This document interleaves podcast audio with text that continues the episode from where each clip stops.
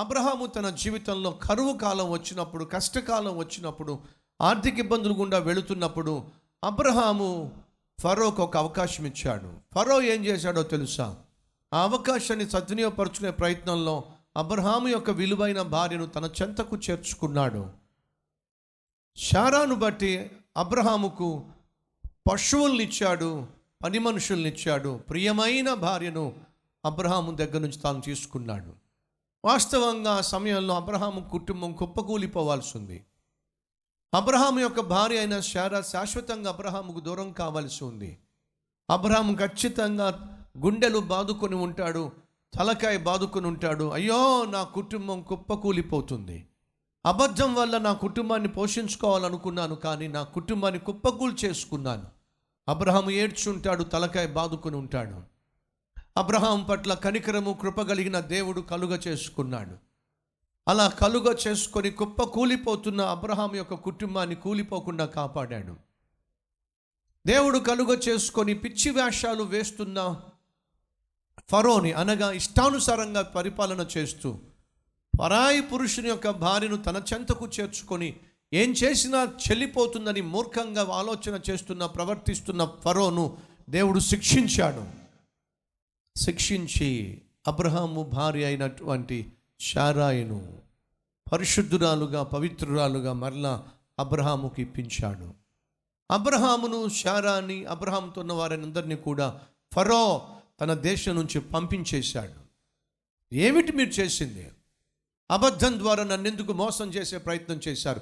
వెళ్ళిపోండి ఇక్కడి నుంచి అని చెప్పి అబ్రహామును అబ్రహాంతో పాటు ఉన్న వారందరినీ కూడా ఆ దేశం నుంచి పంపించి వేశాడు. దయచేసి గమనించండి.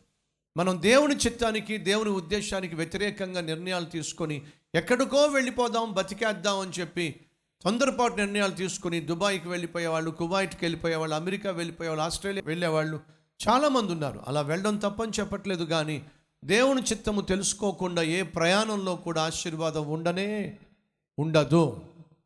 అనే విషయం మర్చిపోద్దని ప్రభు పేట మనం చేస్తున్నాను. ఆఖరికి అబ్రహాముకు అర్థమైంది దేవుడు లేకుండా దేవుని సహాయం లేకుండా దేవునితో సహవాసం లేకుండా నేను సాధించగలిగింది ఏమీ లేదు.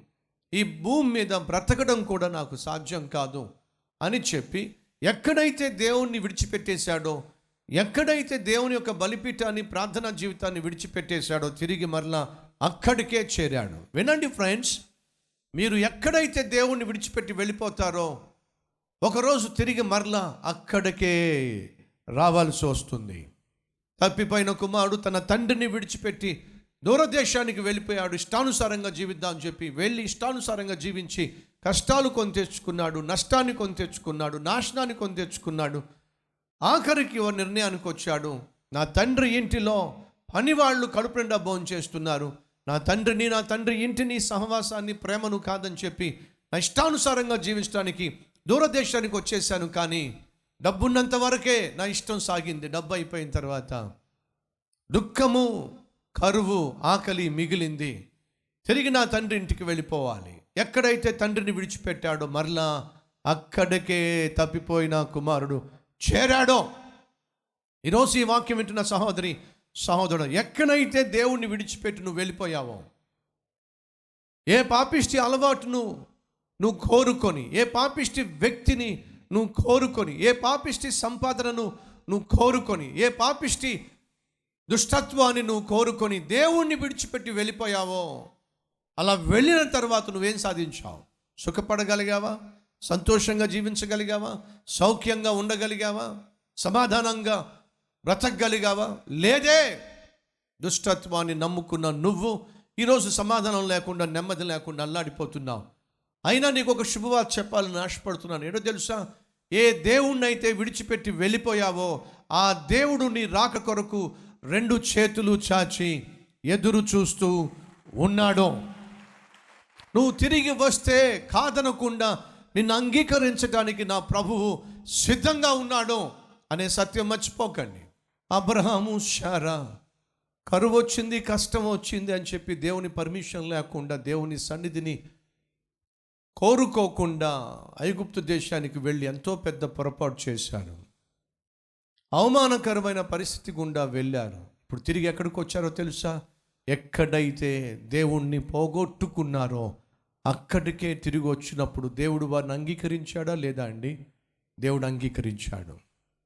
అబ్రహామును శారాను అంగీకరించిన దేవుడు ప్రియ సహోదరి సహోదరుడా నిన్ను ఈ సమయంలో అంగీకరించడానికి సిద్ధంగా ఉన్నాడు నువ్వు ఎంతగా దేవునికి దూరం అయిపోయినావు? ఒకప్పుడు ఆత్మీయుడివి ఒకప్పుడు ప్రార్థనాపరుడివి ఒకప్పుడు పరిశుద్ధురాలివి పరిచయలో పాలు పంచుకున్న వ్యక్తివి. కానీ సైతాను నీ జీవితంలో నీ కుటుంబంలో నీ ఉద్యోగంలో నువ్వు చేస్తున్న వ్యాపారంలో నీ సేవలో సంఘంలో జ్వరబడి లేనిపోని ఆశలు కల్పించి నీ జీవితాన్ని మాయ చేసి సైతాను సైతాను మనుషులు నిన్ను దోచేసుకున్నారు నీ జీవితంతో ఆటలాడుకున్నారు. చితికిపోయిన జీవితం నీది. చీదర తనువు నీది. ఇప్పుడు నేనేం చేయాలి? అన్ను ప్రశ్నిస్తున్నావు. ఆ ప్రశ్నకు జవాబు ఏంటి తెలుసా? నా ప్రభు అయిన ఏసయ దగ్గరకు తిన్నగా వచ్చేసేయ్. ఆయన్ని అంగీకరించడానికి సిద్ధంగా ఉన్నాడు. క్షమించడానికి సిద్ధంగా ఉన్నాడు. తిరిగి రావడానికి నువ్వు సిద్ధంగా ఉన్నావా? ఒకసారి ఆలోచించు.